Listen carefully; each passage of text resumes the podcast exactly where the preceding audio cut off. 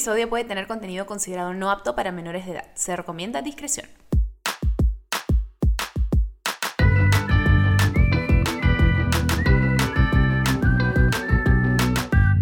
Bebé, escúchame, hello, ¿cómo están, bebés? ¿Qué tal todo? ¿Qué tal la vida? ¿Qué tal el horizonte? ¿Qué tal el amor? ¿Qué tal la academia? ¿Qué tal el trabajo? ¿Qué tal todo? A ver, ¿cómo te va? ¿Cómo te va a ti? Espero que la respuesta sea bien, y si no, lo siento mucho, un día a la vez, mañana será un mejor día, mente positiva. Bueno, aquí pues saludándolos a todos, muy emocionada de estar nuevamente con ustedes en otro episodio. La verdad que les soy franca, los he extrañado porque hace tiempo no grababa un episodio. Si me siguen en redes, si no me siguen, no saben nada, si ya me encuentran como explicar, sabrán que me fui de viaje casi un mes, entonces yo realmente los episodios anteriores los grabé antes incluso de irme, entonces hace tiempo que no grababa un episodio por acá para soltarles a ustedes, entonces estoy súper contenta de estar aquí nuevamente. La verdad que a mí me encanta grabar estos episodios para conversarles, porque en verdad son temas que no siempre puedo conversar en otras redes sociales. Esto no es una red social técnicamente, esto es un podcast, no sé qué sea esto. Esto es una red social, no es una red social, ustedes me dirán. Pero acá yo siento que les hablo como si fuera una especie de... Esto es de teléfono, yo estoy hablando con mis amigos por teléfono, una cosa por el estilo. Entonces, siento que no hemos conversado hace bastante tiempo, estoy emocionada de conversar por acá con ustedes. Y pues, la verdad que emocionada, no les voy a mentir. No me quiero poner feeling, ya me voy a callar, porque muchos de ustedes me están pensando como que, Didi, ¿qué está sucediendo? Como que toma una manzanilla y relájate. Entonces, todo está bien, todo súper chill, todo contento. Pero bueno, vamos a hablar de lo que hemos venido a hablar el día de hoy. No sé desde dónde nos escuchen los que nos están escuchando ahorita. Imagino que van a haber varias personas en Perú, varias personas en otros países de Latinoamérica, o en Estados Unidos, o en España. Es más, si no nos siguen todavía por Bebé Escúchame Podcast, hoy día subí un post justamente anunciando este nuevo episodio. Comenten por ahí y cuéntenos de qué país son. Me encantaría saber de dónde nos escuchan, saber qué tipo de temas les gustaría también que toquemos. Estamos tratando de ser más activos. En nuestra cuenta de Instagram nos encuentran como Bebé Escúchame Podcast. Nos encantaría escuchar ahí más sobre lo que piensan, qué les gustaría escuchar, qué tipo de invitados les gustaría que hayan en más episodios, de todo. Así que, ¿y de dónde son? Así que cuéntenos por ahí, mantenemos en contacto. Me encanta siempre estar conversando con ustedes. Pero bueno, ya el episodio de hoy, que nació justamente porque les quería preguntar, no sé en qué país vivan ustedes, pero yo que vivo aquí en Perú, el tema de la vacunación ha sido toda una odisea, no vamos a mentirnos, ha sido toda una odisea. Todavía hay muchas personas en diferentes partes del mundo que no se quieren vacunar, hay muchos mitos alrededor de las vacunas, que si son buenas, que si no son buenas, que pueden causar complicaciones, que no causan nada, que me vacuno, que no me vacuno, etcétera, etcétera, etcétera. Entonces, hoy justamente quería tener una invitada para poner todos estos mitos a descansar, que tengamos toda la información que necesitamos para compartirla y para que todos estemos más seguros hoy más que nada, porque el virus aún no se detiene, el virus todavía continúa. Si hay contagios, todavía hay contagios, eso implica que va a continuar a mutar y seguimos todavía con este círculo vicioso del coronavirus, bebés. Es importante que nos vacunemos y es importante por mis razones que vamos a explicar en el episodio. Entonces yo no voy a hablar más del tema en este instante porque voy a presentar entonces a nuestra invitada de hoy. Ella es una bioquímica y tiene máster en comunicación científica y en historia de la ciencia. Actualmente está viviendo en Georgia, en Atlanta, y está realizando estudios de doctorado en Historia y Sociología de la Ciencia en Georgia Tech, y tiene la beca Fulbright en este momento. Entonces, si ustedes la siguen en Instagram, ella también no solamente habla sobre el coronavirus y diferentes cosas científicas, sino que también habla un montón sobre temas de becas para estudiar afuera. Entonces, si es algo que a ustedes les interesaría, les va a interesar también seguirla a ella.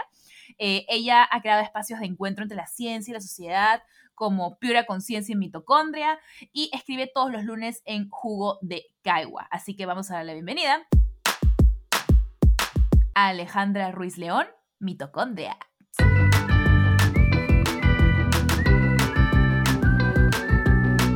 Ale, querida de mi corazón, bienvenida seas. Gracias, aquí estamos, a ver, para una buena conversa de vacunas. Ay, bebé, conversa que aparte creo que no nos ha faltado a nadie ya por casi 2 años. ¿Qué cosas no habrás escuchado?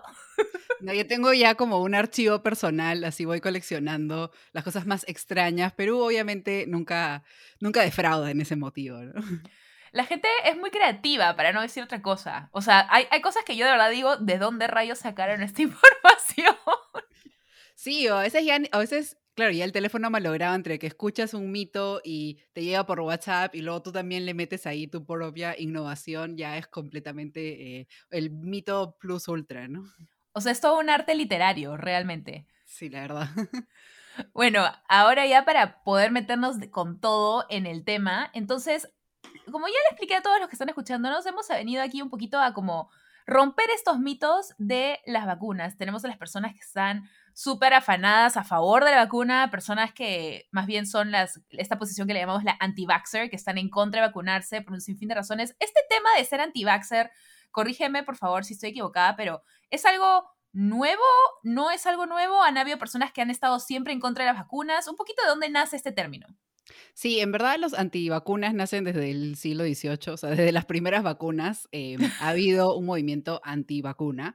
Y la verdad que muchos de los argumentos son los mismos. Es curioso cuando uno revisa periódicos de hace 100 años, 50 años, es el mismo argumento, ¿no? O sea, obviamente ahora hay algunos nuevos porque también tenemos nuevas vacunas, pero yo creo que es importante pensar que no todas las personas que no se están vacunando son antivacunas. O sea, hay que también bajarle un poco las revoluciones y decir como, ¿es antivacunas? No, realmente sabemos que por los estudios, por las encuestas, que sí, hay un grupo que nunca se va a vacunar, que está en contra de lo que ellos consideran aceptable, etcétera. Pero es un grupo reducido. ¿Por un tema religioso? ¿Por un tema cultural? O sea, hay temas religiosos, hay temas culturales, hay temas personales, ¿no? O sea, hay personas que les cayó mal una vacuna o alguien de su familia tuvo una reacción alérgica a una vacuna o asocian algo que ellos piensan que la vacuna causó y realmente no. Entonces, pero ese grupo, o sea, realmente sabemos que por las cifras es un grupo pequeño. O sea, en Perú tal vez no tenemos un porcentaje, entonces no te podemos decir, es un 10%, no lo sabemos, pero en general, incluso en países que es más conocido el movimiento antivacunas como Estados Unidos, sabemos que es un grupo pequeño y que realmente la gran mayoría de personas tiene dudas y que hasta que no las resuelvan no se van a vacunar, ¿no? Entonces yo creo que es mejor verlo así, porque también no vamos a exponer nuestros esfuerzos en convencer ese 10% totalmente, y, o sea, que no hay manera, ¿no? Ya está. Claro, su mente ya está, nadie se la va a cambiar. Exacto, entonces yo creo que incluso a mí una pregunta que a veces hago es como que, ok, ¿qué evidencia te haría cambiar de opinión? ¿No? Porque si tú dices ninguna, entonces ¿para qué vamos a gastar saliva? Oxígeno. ¿Qué estamos haciendo aquí? Exacto, entonces, no, la mayoría de gente dice como que, me gustaría ver más pruebas, o sea, entonces puedes encontrar a las personas en una línea media, ¿no? Y también nosotros ser conscientes de que tampoco nosotros tenemos toda la información, ni que hay que obligar a nadie, sino que decir, ok, ¿qué estamos hablando? ¿Dónde estás? ¿Dónde te puedo encontrar? ¿No? Yo también me puedo relajar un poco y entender de dónde vienen estas dudas, esta preocupación, ¿no? Yo soy un poco más ahí tratando de buscar la conciliación, en lugar de decir diplomática, como, digamos. Sí, porque al final el objetivo es que todos estemos bien y que se acabe esta pandemia, ¿no? En lugar de demostrar que yo tengo la razón y que tú no. O sea, ya, para eso no estamos, creo. Claro, y a ver, entonces, lo que yo continúo a escuchar, porque recuerda que acá justamente la experta es Ale, o sea, yo soy simplemente una persona que ha leído literatura al respecto, sigue las noticias, todo, entonces, y familia y amigos que están metidos también en la industria, digamos, de medicina, me han dado muy buenos argumentos justamente porque es importante vacunarse. En lo que tengo entendido es porque si la mayoría de la población se vacuna, no significa que por vacunarte no te va a dar COVID, simplemente significa que estás más protegido para que no tengas síntomas muy fuertes. Esto además hace que sea menos probable que sigas propagando la enfermedad, y el problema es que si es que las personas no se vacunan y no le bajamos a esta tasa de contagio, por así decirlo, eso solo va a hacer que se siga contagiando y que el virus continúe mutando y que sea más difícil de poder combatirlos. Eso es lo que yo tengo entendido, corrígeme si estoy equivocada. No, 20 de 20, tienes que hacer un takeover. Es ahora para mí. 20 en biología. No, perfecto, o sea, lo has explicado súper bien, y eso son las ideas generales, ¿no? Como dices, primero, una idea es que la vacuna no nos va a hacer inmortales, ¿no? Porque hay gente que se... Claro, te vuelves Hércules, ¿no? He-Man. No, exacto, o sea, se murió y estaba vacunado, pero lo atropellaron, ¿no? O sea, no, realmente la vacuna nos va a ayudar eso, a reducir el riesgo de que si tú te contagias vas a tener menos probabilidad de tener una enfermedad grave, de desarrollar síntomas graves, de acabar en el hospital, etcétera. Entonces, eso es importante saberlo porque también nos ayuda a entender que la vacuna es parte de nuestras estrategias, ¿no? No es la vacuna todopoderosa, sino que es parte de, yo qué sé, seguir monitoreando los contagios, de seguir está teniendo contactos tal vez en una burbuja más reducida, ¿no? O sea, hay diferentes estrategias, las mascarillas, obviamente. Y obviamente también, como decías, está el tema de que nos ayuda a reducir los contagios. Y ahí ha habido un poco de caos, porque la gente decía, no, pero te puedes contagiar o puedes contagiar a otra persona estando vacunado. Pero sabemos que las personas vacunadas tienen menos carga viral, o sea, tienen menos cantidad del virus, por así decirlo, y eso está porque relacionado. Porque tiene menos síntomas, ¿no? Entonces, como claro, estás menos como congestión, bueno, no sé si congestionar es la palabra, pero digamos con menos síntomas y menos carga viral, eso hace que sea menos probable que lo continúes a propagar, no que es imposible, pero menos probable. No es imposible, exacto, hace como que de alguna forma, esto, además los síntomas son formas que tiene el virus para ir de cuerpo a cuerpo, o sea, cuando todos tosemos, claro, el virus es como que es un free ride, ¿no? O sea, el virus va y salta a otra persona, entonces al evitar que te desarrolles síntomas durante más tiempo, más graves, hace que también de forma indirecta, tal vez sería la forma de entenderlo, hace que en la sociedad se disminuya el número de casos, ¿no? Entonces es bueno tener toda esa información para entender cuál es el objetivo de las vacunas y cómo vacunándonos nos protegemos nosotros y a los demás, ¿no? O sea, no es algo, o sea, es una decisión personal, pero que tiene una implicancia en el resto de personas, ¿no? Claro, volviendo al tema de la manera en que uno se contagia, sabemos que es como se dice airborne, que es como que a través del aire, digamos que las partículas van de un lado a otro cuando toses o estornudas o lo que fuese. Al comienzo de la pandemia, que no teníamos muy claro cómo, si se contagió o no, que yo me acuerdo que cogíamos las cosas así, las tirábamos y nos duchábamos después de ir al supermercado y toda la cosa. O sea, es posible que también, si estoy en el supermercado y yo cojo una caja de leche y no me he lavado las manos y alguien con COVID la tocó, como que me contagie o no, o sea, un poquito cómo van ahí también el tema de los mitos del contagio. Sí, ahí hemos aprendido, como dices, muchas cosas, ¿no? Hay unas que todavía no acabamos de aprender, ¿no? En Perú sigue todavía estando esos trapos con lejía que creo que son más foco infeccioso que otra cosa. Pero sabemos que, obviamente, una de las formas de contagio, esto lo sabemos del inicio, es de persona a persona. Si yo estoy hablando directamente con una persona, es muy probable que me vaya a contagiar, ¿no? Entonces, por eso es importante el uso de la mascarilla, porque pone una barrera más, el uso de las distancias, etc. También sabemos que es airborne, o sea, que puede contagiarse por el aire, pero no es aquí. La idea de interpretar esto es que tenemos que airear los ambientes. Yo al comienzo decía, la gente cuando escucha que el virus puede estar por el aire, se imagina la ráfaga de Pocahontas, ¿no? Pocahontas entrando ahí con el virus y la gente cerraba las ventanas. COVID. Sí, COVID, exacto. Y la gente decía, pero si mi vecino de arriba tiene COVID, va a entrar por la ventana. Entonces, no, la idea de que si puede estar suspendido en el aire es, por ejemplo, si estamos en un ascensor, que es un ambiente que a veces claro, no está ventilado. Entonces, en lugar de decir el virus está con el aire, voy a cerrar las ventanas, es todo lo contrario. Si el virus está en el aire, tenemos que abrir las ventanas porque eso va a airear el ambiente, va a hacer que estas partículas se degraden, va a hacer que haya más aire, más flujo, ¿no? O sea, es como si algo huele mal, no vas a cerrar la ventana y encerrarte ahí con el olor, ¿no? Sino que vas a abrirla para que eso airee, ¿no? Entonces, tal vez el mensaje sería abran las ventanas, ¿no? O sea, si estás en un ambiente con más personas, abran las ventanas porque esa es una forma también de reducir los contagios. Aireense, ¿ves? Es como cuando te tiras un pedo debajo de las colchas, no vas a quedarte con el pedo ahí porque luego cuando te metas bien a la cama vas a oler el pedo. Abre las colchas para que se termine de airear.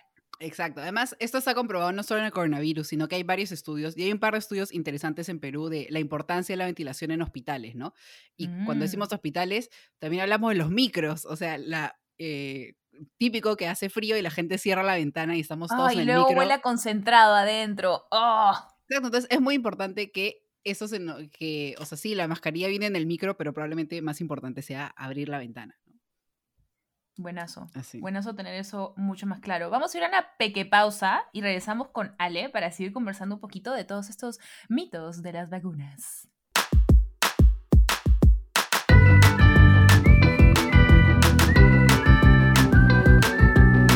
Ok, Ale, entonces ya dejamos claro la manera en que, digamos, se puede contagiar el virus de cuerpo a cuerpo, de ser humano a ser humano. Ah, esto es otra cosa también.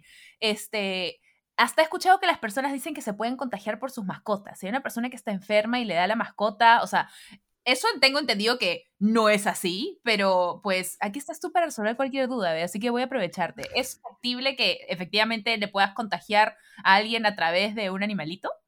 Sí, ahí el problema es que los científicos casi nunca te van a decir siempre o nunca, porque si hay una mínima posibilidad, te van a decir, ah, puede ser. Entonces, aquí es como, ok, ¿qué es lo más factible? ¿Qué es lo más probable? ¿Qué es lo que pasa la mayor parte de veces, ¿no? Entonces, sabemos que sí hay algunas mascotas que pueden contagiarse coronavirus, pero tampoco ha sido algo que hemos visto en grandes números, ¿no? O sea, sí escuchamos algunos casos en las noticias, pero poco probable. Entonces, es poco probable, nuevamente, que te contagies a través de una mascota. Igual creo que no haya respondido tu pregunta si me puedo contagiar en el supermercado porque alguien tocó y lo toqué yo.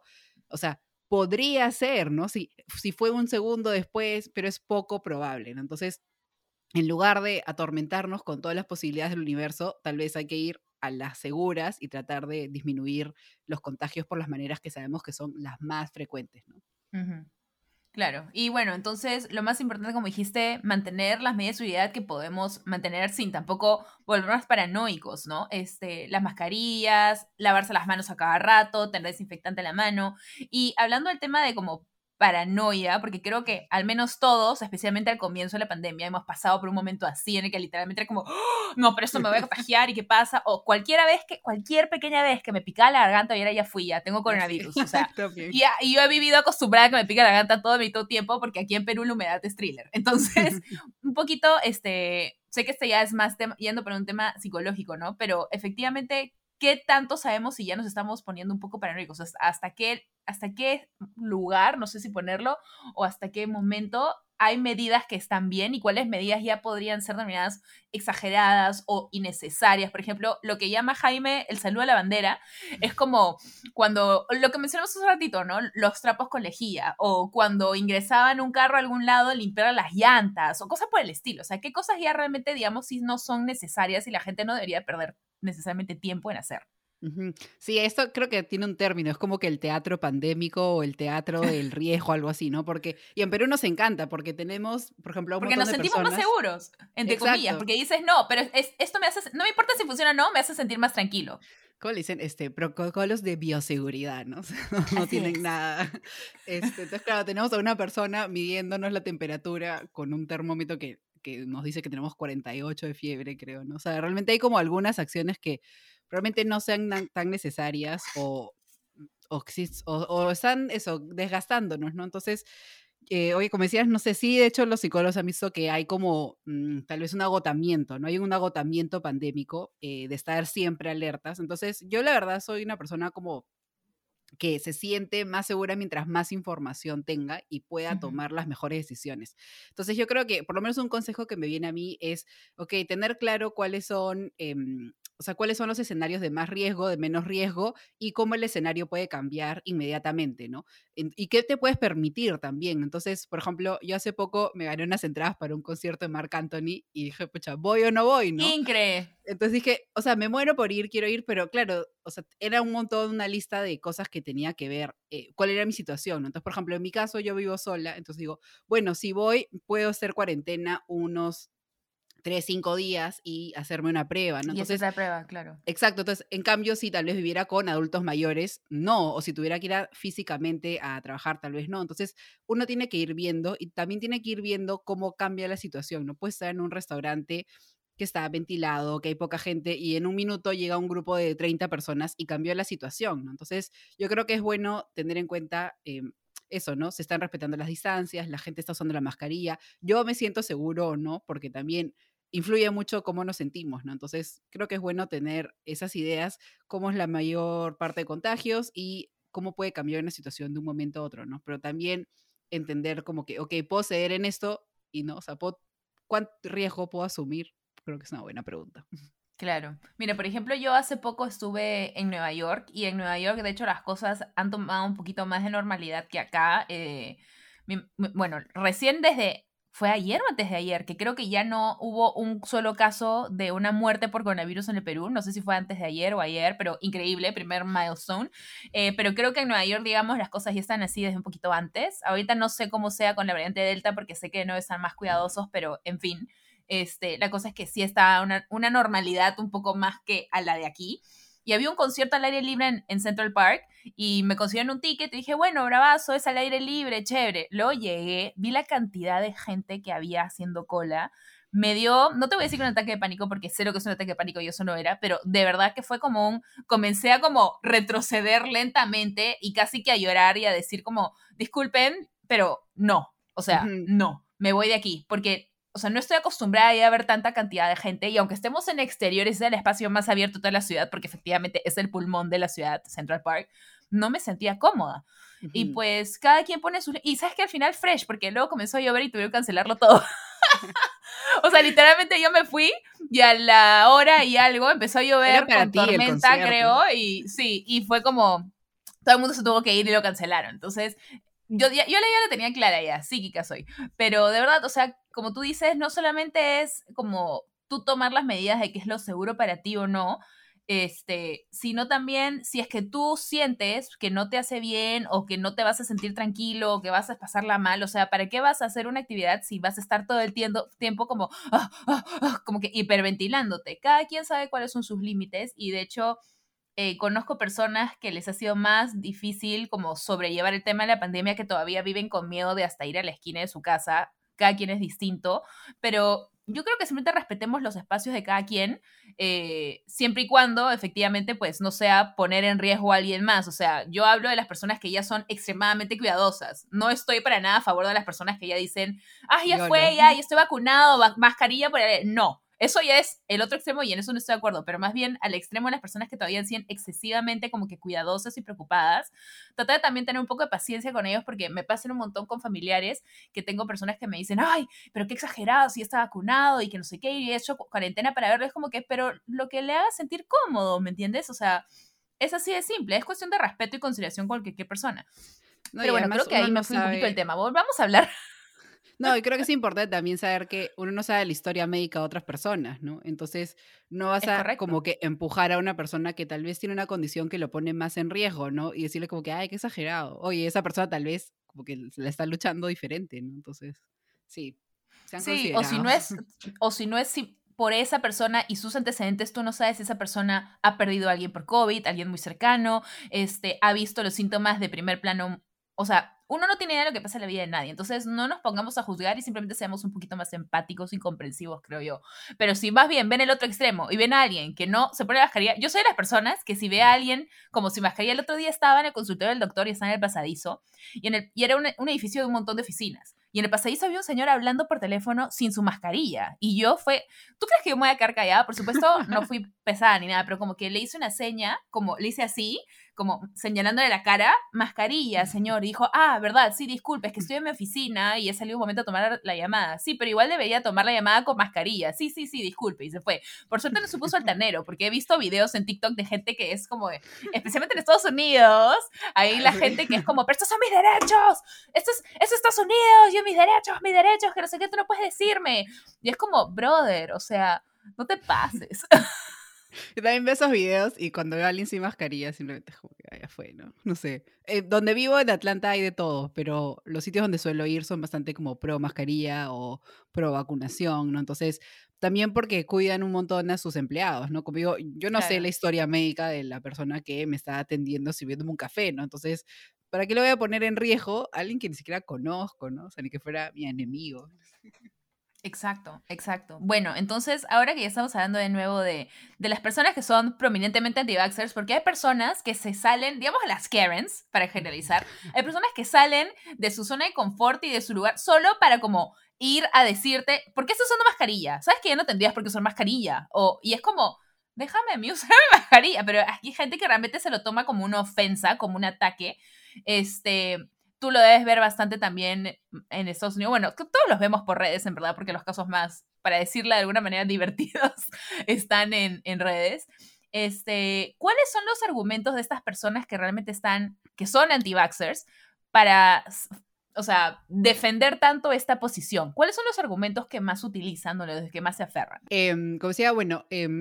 Los argumentos contra las vacunas o las dudas, ¿no? Cambian cada semana. Obviamente hay unos que son súper extremos y que son, no sé, esos que viven en redes sociales, y hay otros que son considerables, ¿no? Y que también saltan según cómo va cambiando la información. Entonces, Yo no prefiero a veces mucho centrarme en los más extremos, porque como digo, son los más extremos y tampoco buscan resolver ninguna duda, sino en buscar los argumentos que son dudas generales, ¿no? Entonces, por ejemplo, un argumento común es que estas vacunas se han desarrollado demasiado rápido, ¿no? Entonces dicen, en un año hemos desarrollado la vacuna, ¿no? Entonces, esto es, primero, sentido común. Si tú tienes más plata, más necesidad y más recursos, puedes lograr lo que quieras. Claro, más tecnología. O sea, no es lo mismo que hace 100 años la tecnología. No es lo mismo que hace 100 años y luego no es lo mismo tener a un grupo de científicos desarrollando una vacuna. Por ejemplo, otro día vi un estudio para la vacuna, para el tratamiento de la rabia, ¿no? Entonces dices, ok, sí, quieren desarrollar, quieren mejorar ese tratamiento, esa vacuna, esto, lo que sea, pero no es como que les está respirando urgente en la nuca, ¿no? Claro. Claro. O sea, chévere si la mejoramos porque ha habido como, yo qué sé, 8 casos de rabia en los últimos 10 años en Estados Unidos, pero no es como que lo necesitamos, ¿no? Lo mismo con el coronavirus. Entonces, si tenemos a la mayor cantidad de gente que puede trabajar en esto, trabajando en esto, que son científicos de todo el mundo, tienes dinero ilimitado, por así decirlo, porque son todos los países, los organismos internacionales, las farmacéuticas, etcétera. Tienes también, otra cosa es, por ejemplo, los voluntarios. Seguro muchos de los que nos están escuchando fueron voluntarios de la vacuna Sinopharm. Usualmente para recolectar voluntarios en vacunas es un proceso que demora por lo menos un año, porque ¿dónde los encuentras? Tienen que pasar los exámenes, si se convencen o no. En cambio ahora juntar voluntarios fue casi automático. Y luego también tienes el tema de... ¡Vacúname! ¡Toma mi brazo y vacúname! Exacto, ya no había, ¿no?, voluntarios. Y también tienes el tema, obviamente, de marketing, de quién compra estas vacunas. Entonces, hay muchos... mi punto aquí es que hay muchos elementos que no tienen nada que ver con el desarrollo de la vacuna en sí, que hacen que estos procesos usualmente sean más largos, ¿no? Entonces, obviamente, en una emergencia mundial, no solo tenemos una vacuna, tenemos por lo menos unas 8 vacunas aprobadas, ¿no? Y todas estas vacunas han cumplido con todos los pasos, con todas las seguridades. Entonces, el argumento de, no, esta vacuna se desarrolló muy rápido, se explica, o sea, tiene una respuesta, ¿no? Dice, sí, se desarrolló muy rápido, primero porque la tecnología científica está muy desarrollada, porque hay presupuesto ilimitado, básicamente, porque hay interés también. Entonces, es bueno conocer todos estos argumentos, ¿no?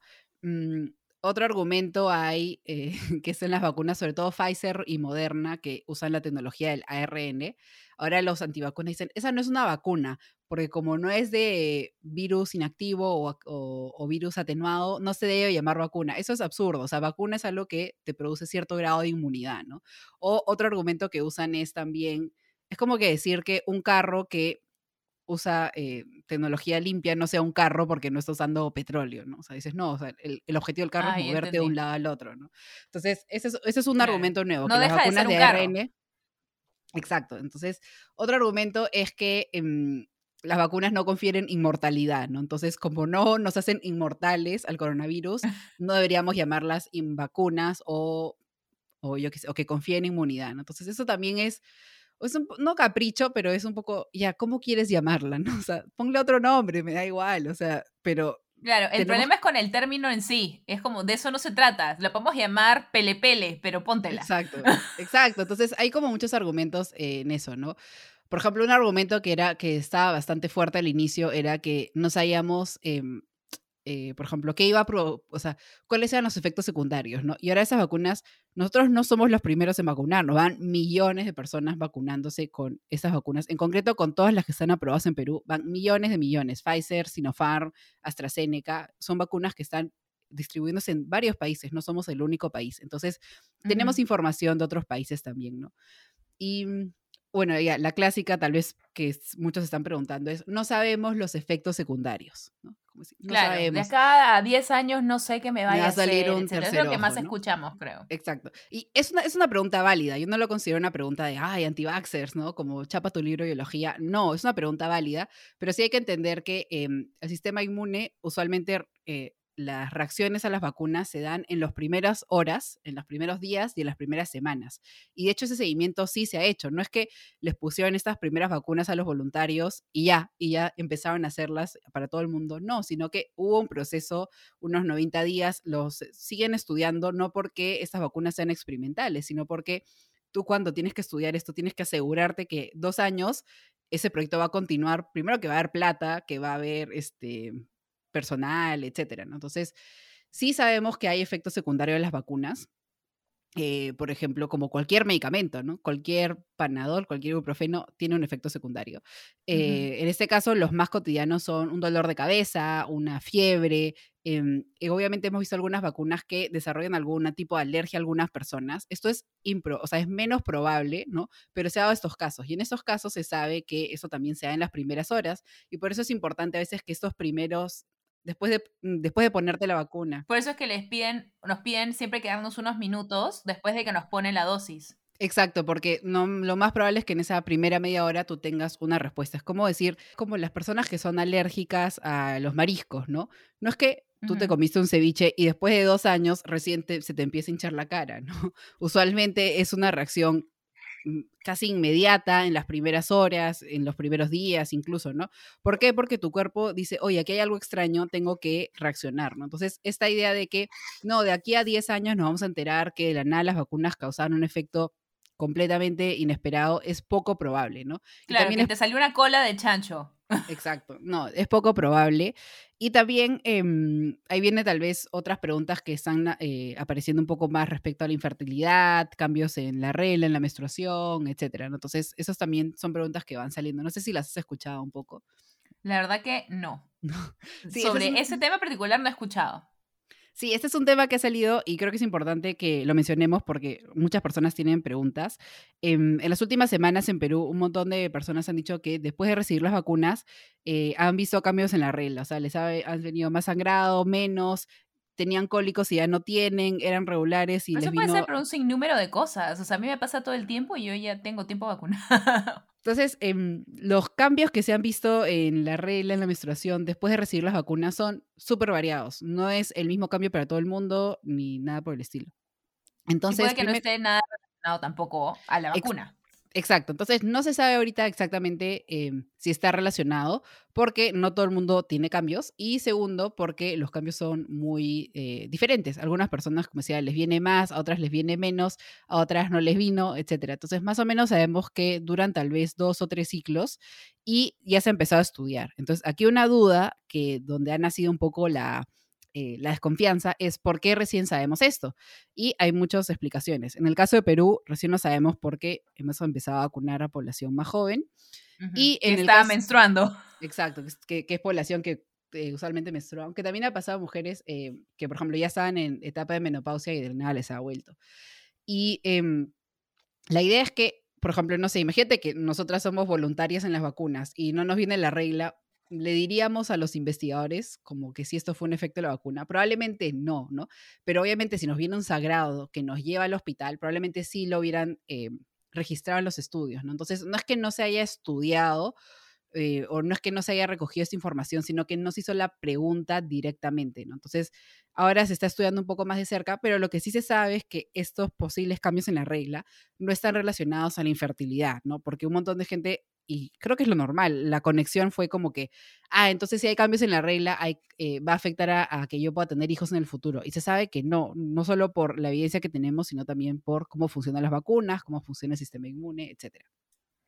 Claro, sino todo el mundo sabe que yo estoy tratando con todo de tener un Dolce Baby, y me acuerdo que le pregunté a mi doctor cuando ya me iba a vacunar, doctor, estoy tratando de vacunarme, me vacuno, vacúnate ya mismo, vacúnate en este instante, mientras antes te puedas vacunar mejor. Entonces no creo que el doctor me diría eso si es mi doctor justamente de fertilidad. Exacto, no, y de hecho justo hoy que estamos grabando, que es 1 de octubre, el CDC de Estados Unidos ha sacado una especie de alerta diciendo que es muy importante que las mujeres embarazadas se vacunen porque con las nuevas variantes y con la cantidad de casos que hay en Estados Unidos están en extremo riesgo. Y, por ejemplo, yo tengo una amiga que está embarazada aquí en un área que es zona roja, literal. Es una de las áreas donde más casos hay ahorita en Estados Unidos. Y ella no se quiere vacunar porque está embarazada porque piensa que si ella se vacuna y pasa algo, como que ella lo causó, ¿no? En cambio, si le da coronavirus, era parte del destino.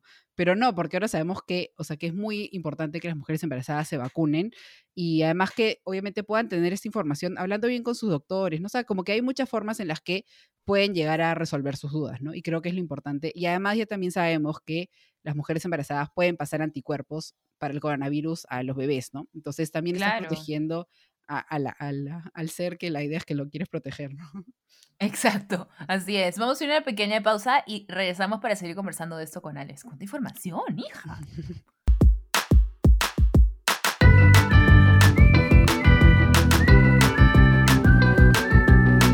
Ok, ahora que ya vimos un montón de justamente todos estos efectos secundarios que se dicen que tiene, que no tiene, y hemos podido conversar de que efectivamente no, como dice Ale, o sea, cualquier cosa siempre puede pasar, no te vamos a decir esto es imposible, 100% que no, etcétera, pero hay cosas que realmente son muy poco probables o que probablemente no tenga nada que ver con la vacuna, si hay algún efecto secundario o no, y usualmente esos efectos secundarios los vemos al comienzo. Ahora que ya hemos dejado todo ese tema claro, que creo que era como un tema principal, que creo que es la duda de la mayoría de personas. ¿Qué tal si hablamos un poquito más bien sobre los mitos de me pongo una dosis, combino las vacunas? Porque hay un montón de gente que dice, ya, yo me puse una vacuna del RNA, pero ahora falta ver, me recomiendan que si lo combino con el otro que tiene el virus, estoy realmente protegido, o si me pongo solo una dosis y estoy, o mejor me pongo una tercera. Cuéntame un poquito cómo funciona todo eso, porque he escuchado tantas versiones de todo ese tipo de combinaciones que estoy un poco mareada. Sí, para los bizcarros del mundo que van no sé ya cuántas dosis, creo que es importante saber qué información tenemos y qué información no tenemos. Entonces, obviamente, los científicos estudian estas vacunas, diseñan un experimento y ese es el mundo, no el mundo ideal, pero el mundo más probable, ¿no? Pero luego la realidad viene y es como, me puedo poner esta vacuna con la otra y no siempre vamos a tener la respuesta exacta. Entonces, yo pienso que siempre es enfocarnos en cuál es la respuesta más exacta que tenemos y ir a por ella, ¿no? Entonces, lo que sabemos es que las vacunas que se han desarrollado ahora necesitan una segunda dosis y el sistema, y la explicación es súper sencilla. Cuando recibimos la primera dosis, nuestro cuerpo, estamos ahí haciendo nuestras cosas y nuestro cuerpo de la nada nota que hay algo extraño, ¿no? O sea, que en este caso es la parte de coronavirus que tiene la vacuna. Entonces, nuestro cuerpo activa una serie de mecanismos y produce anticuerpos. Esos anticuerpos se unen a diferentes partes del virus. O sea, no hay un solo tipo de anticuerpo para coronavirus, sino que hay un montón. Entonces, nuestro cuerpo de alguna forma hace una nota mental, pone un post-it y dice, ok, acuérdate de este virus y si lo vuelves a ver, vuelves a mandar los anticuerpos. Entonces, claro, todo el ejército de anticuerpos acá con todas las diferentes combinaciones. Exacto, y no solo anticuerpos, sino que también memoria inmune, otro tipo de células del sistema inmune, etc. Nosotros seguimos por nuestra vida y a las 3 semanas que nos toca volver por nuestra tercera dosis, nuestro cuerpo dice segunda. Como que, nuestra segunda dosis, nuestro cuerpo dice, oye, otra vez esta amenaza, yo ya la conozco, ¿no? Entonces, vuelve a mandar el ojo, ya, exacto. Entonces, como que le dice, ya, entonces manda todas las herramientas que ya tienen y en lugar de como que acumular más herramientas, lo que hace nuestro cuerpo es perfeccionarlas. ¿Por qué? Porque ya, o sea, es como que ya vio el coronavirus por segunda vez, ¿no? Entonces puede hacer unos anticuerpos más precisos. Entonces, por esto es importante ir por esa segunda dosis, porque le estamos dando una oportunidad a que nuestro cuerpo se prepare de una mejor forma, ¿no? Por eso pregunta, es que dicen, dime. A ver, si es que eso, me quedó súper claro lo que dijiste de lo de la importancia de la segunda dosis, entonces, ¿por qué existe la vacuna que es de una dosis, que en este caso sería la Johnson & Johnson? ¿En qué difiere de las otras que no necesita una segunda dosis o no le ayudaría una segunda dosis? Esa es una buena pregunta, porque la idea de la vacuna de una dosis era ver que si con una dosis alcanzabas una efectividad suficiente como para que la gente pueda ir y hacer su vida, ¿no? Entonces, uh-huh. Porque la idea es que esas vacunas con 2 dosis por lo menos tengan un mayor, más del 50% de efectividad, ¿no? O sea, por lo menos que sea más de mitad a mitad, ¿no? Uh-huh. Entonces, la de Johnson & Johnson con una sola dosis alcanzaba más o menos un 70%. Entonces, la idea de esta vacuna era decir, ok, un montón de personas se les va a pasar el tren y no van a venir por la segunda dosis, o personas viven en unos sitios que la logística complica ir por la segunda dosis. Entonces, si tenemos una vacuna que con una dosis nos da lo que necesitamos, bien. Entonces, esta era la idea de la Johnson & Johnson, ¿no? Ya que estamos en este tema, justamente ver, ok, la Johnson & Johnson es así, esta otra funciona así, que la RNA así, o sea, podríamos decir, o sea, porque hablamos de porcentaje de efectividad. Eso es lo que hemos visto relacionado a las diferentes vacunas, ¿no? Y más o menos de eso nos guiamos. Lo que sabemos es que si tiene más de 50% de efectividad, funciona.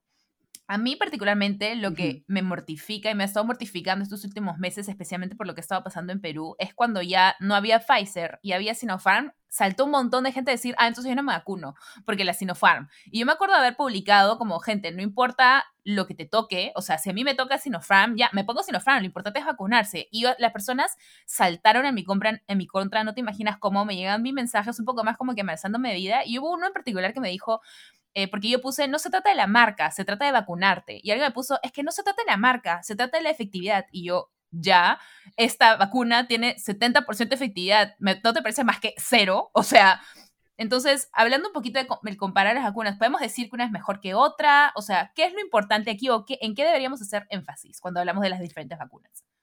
Sí, si alguien te dice es que esta vacuna tiene más efectividad que otra, no sabe qué es efectividad, porque cada laboratorio mide la efectividad de forma completamente diferente. Entonces, eso lo han hecho los científicos hasta el cansancio. Estás mezclando papas con camotes, porque cada una mide la efectividad de forma diferente. En teoría, algunas medían, por ejemplo, la efectividad se mide en cuántas personas se enferman y desarrollan síntomas de la cantidad de voluntarios que recibieron la vacuna, ¿no? Entonces, esa no es nuestra única información, porque los estudios de las vacunas, que son los que sirven para probar las vacunas, ya pasaron y siguen dándose, pero tenemos más información porque estas vacunas ya han sido recibidas por parte de la población, ¿no? Entonces, por ejemplo, en Perú en concreto, todo el personal de primera línea, médicos, enfermeras, etcétera, recibieron Sinopharm. La vacuna de Sinopharm. Entonces, ya no es solo, Pfizer tiene 93 y Sinopharm tiene 85, creo, sino que en el tiempo real también estás viendo cómo funcionan estas vacunas en una cantidad mucho más grande de la población, ¿no? Entonces, sí, si bien Pfizer puede tener, como lo mide Pfizer, un 90 y tantos y la otra tiene un 80 y tantos, pero esta información, como dices, a la fecha no tiene sentido porque es, no te vacunes con Sinopharm, entonces tu riesgo no es el de Pfizer, tu riesgo es 100% de contagiarte y desarrollar síntomas, ¿no? Eso es como, yo siempre digo, yo no soy muy de comprar cosas, pero cuando mis amigas me dicen, es que está en oferta, y le digo, si no lo compras, está 100% de oferta, ¿no? Porque no has gastado esa plata. Es lo mismo, ¿no? Si no te pones la vacuna, estás 100% en riesgo, no es que tienes la Pfizer, es que no tienes nada, ¿no? Exacto. Entonces alguien te dice, no, pero es que la Sinopharm, yo no confío en la Sinopharm, esa agüita de río, ¿cuál sería tu respuesta concreta? Yo no confío en el COVID, ¿no? O sea, el COVID es un tsunami comparado, o sea, entonces yo no confío en el COVID, entonces el primer salvavidas que me manden es el que me va a servir. Va a ser mi mejor salvavidas. Exacto, y además aquí hay otro tema, ¿no? ¿Cómo funciona? ¿Cómo se hace la ciencia? Yo estudio historia de la ciencia y estudiamos cómo se produce el conocimiento científico, y aquí hay que saber que ¿quiénes hacen las preguntas? Pfizer tiene muchísima más información porque su mercado es un mercado que también está demandando muchísima más información, que en este caso es Estados Unidos. Entonces, es por eso que en Estados Unidos vemos noticias de Pfizer mañana, tarde y noche, ¿no? Sí. En cambio, Sinopharm no está produciendo tantos estudios. Entonces, no tener información no significa que la información sea mala, ¿no? Simplemente es que no se están desarrollando esos estudios porque ¿quién desarrolla esas preguntas? O sea, aquí también hay que entender cómo es la posición en el mundo de cada uno de los países y cómo es la posición en la producción científica, ¿no? Entonces, tampoco nos vamos a engañar un poco. Y ya volviendo entonces al tema de lo que está sucediendo ahorita en Estados Unidos, que ya están comenzando a implementarlo, una tercera dosis. Si ya dijimos por qué era importante una segunda, ¿en qué más o menos tomaría lugar ahora una tercera? ¿Cuál es su objetivo? ¿Volver a perfeccionar en base a todas las mutaciones o la vacuna se mantiene igual? ¿Cómo funciona ese tema de la tercera dosis? Sí, entonces, como dije antes, es importante saber que cuando recibimos una vacuna tenemos anticuerpos y también tenemos memoria inmune. Nosotros no vamos a tener la misma cantidad de anticuerpos todo el tiempo, porque el anticuerpo se desarrolla cuando la amenaza está ahí, ¿no? Entonces, si tú no ves el COVID, no hay sentido en que tu cuerpo tenga anticuerpos dando vueltas todo el tiempo en una cantidad, yo qué sé, importante, ¿no? Entonces, ahí es donde entra la memoria inmune, ¿no? Que tu cuerpo dice, ok, ahorita esto no es una amenaza, pero si es una amenaza, vuelvo a producirlos. La idea de la tercera dosis es que en personas mayores de 65 años o personas que tienen de alguna forma comprometido el sistema inmune y no han podido desarrollar sus anticuerpos de una buena manera, le das esta tercera oportunidad en la tercera dosis para estar más protegidos. Entonces, aquí yo creo que, para no hacerla muy larga, yo cuando escucho estas noticias, la pregunta que me hago es que hay dos preguntas diferentes. Es, ¿necesitamos la tercera dosis? ¿O necesitamos la tercera dosis para acabar con la pandemia? Y son preguntas muy diferentes, ¿no? Entonces sí, efectivamente, una tercera dosis va a ayudar a que algún grupo de la población tenga unas mejores herramientas. Sí, eso es lo que la evidencia nos dice hasta ahora, que viene sobre todo de países como Israel y también algunos estudios en Estados Unidos, pero es esta tercera dosis necesaria en todos los países, en todas las personas, en toda la población. Probablemente no lo sabemos y tampoco estamos en esa situación porque sabemos que la gran mayoría de países y la gran mayor parte de la población mundial no ha recibido ni siquiera una dosis. Entonces, ya pues es un poco avaricia, ¿no? Estar pensando en una tercera dosis mundial si no podemos asegurar ni siquiera una primera dosis. Entonces, claro, aquí hay que entender que la ciencia no funciona en un vacío, ¿no? Entonces, cuando se hacen estas preguntas, es necesario hacerse las preguntas como que, ok, ¿no sería mejor como que 2 dosis para todos en lugar de 3 para Estados Unidos? Entonces, esas son otras preguntas que también saltan. Entonces, no sé, sé que en Perú se está hablando esto, pero ahora nos enfrentamos a nuestro mayor reto, que es cómo vacunamos al resto de la población que todavía no se ha vacunado, ¿no? Sí, porque ahorita ¿en qué están? Creo que están en 21 para arriba, ¿en qué andan?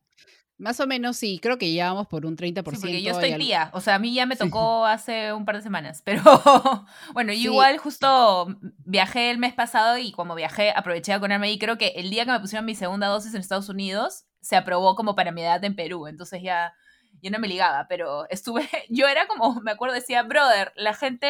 Yo todavía no estaba vacunada, yo estaba estresadísima porque decía, a mí no me importa qué me van a poner, solo vacúnenme de una vez. Exacto, no, y claro, o sea, ahorita ya ha ido como la mayor cantidad de personas que estaban esperando la vacunación, ¿no? Las siguientes etapas que ya he visto que el gobierno ha empezado a hacer es ir a las personas, o sea, se está yendo a mercados, se está yendo a estaciones del metropolitano. ¡Ay, qué bien! Acá en Perú no sabía. Uh-huh. Sí, sobre todo en Lima y obviamente en otras zonas del Perú, en otras regiones que no son Lima, sí, durante todo este tiempo ha sido un poco más de ir a diferentes localidades, ¿no? Pero claro, esto es una buena estrategia porque va a ayudarnos a cerrar esa brecha, ¿no? Y ahí es realmente cuando vamos a saber, ok, ¿cuál es el porcentaje de personas que realmente no se va a vacunar, ¿no? Entonces, ahorita estamos en un buen momento para acelerar eso, porque como decíamos antes, en esa semana las cifras de muertes han bajado, creo que a 8 en todo el Perú, ¿no? Entonces, es un buen momento para eso, prepararnos y estar lo mejor preparados para una tercera ola, ¿no? Me encanta, exacto. Bueno, perfecto. Vamos a ir a una pequeña pausa nuevamente y ya vamos a volver para cerrar oficialmente este episodio con Ale. Así que ahí regresamos.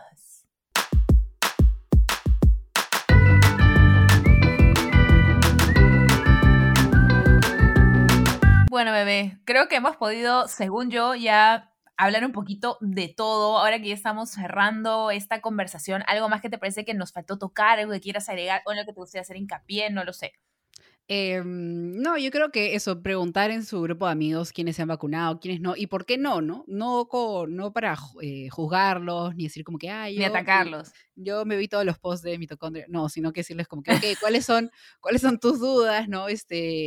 O fácil no han tenido tiempo, o no saben en qué etapa de la vacunación estamos, lo que sea, y tratar de resolverlas, tratar de ver, ¿no?, cómo se soluciona eso. Ir por las segundas dosis, esto es súper importante para todos los que no han ido por su segunda dosis, preguntar si sus amigos han ido o no, etcétera, y seguir, tratar de bajar los casos, ¿no?, de contagios. Y creo que también es bueno reconocer como todo el esfuerzo que hemos hecho todos para que estar en la situación en la que estamos, que es la mejor hasta el momento. Entonces creo que también es bueno reconocer nuestro esfuerzo, ¿no?, y de todos, todo el esfuerzo. Darnos estrellita dorada.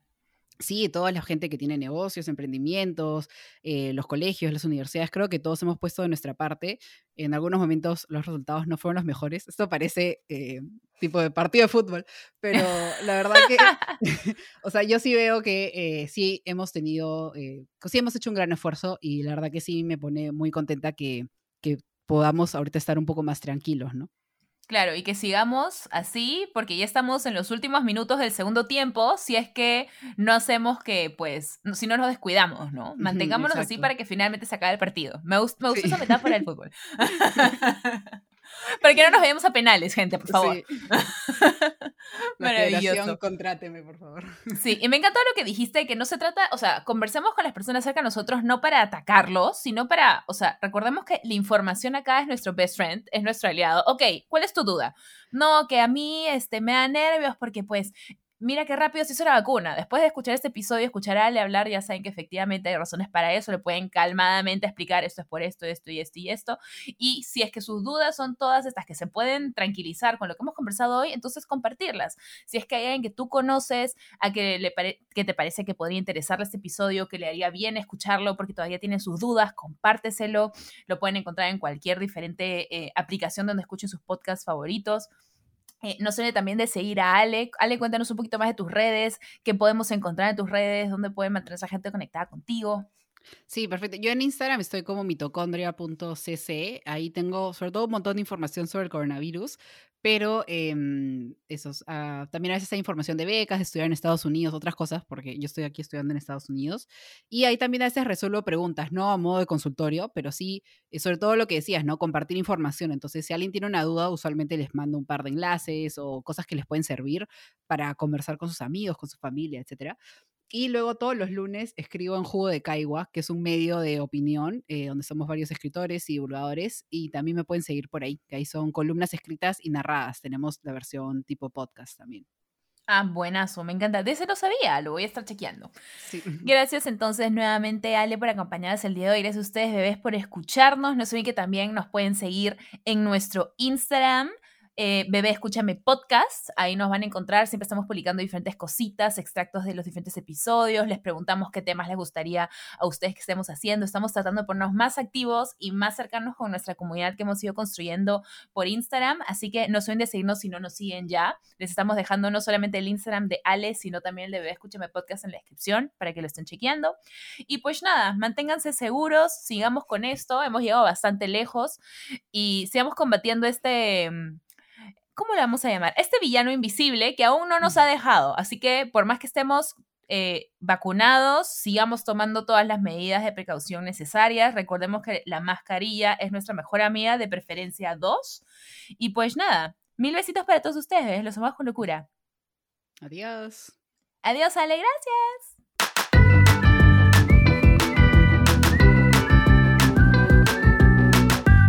Bebé Escúchame. Agradecimientos especiales a Mim La Fábrica, que ha producido para nosotros todos estos jingles que han escuchado durante el programa. 1000 gracias, 1000 puntitos.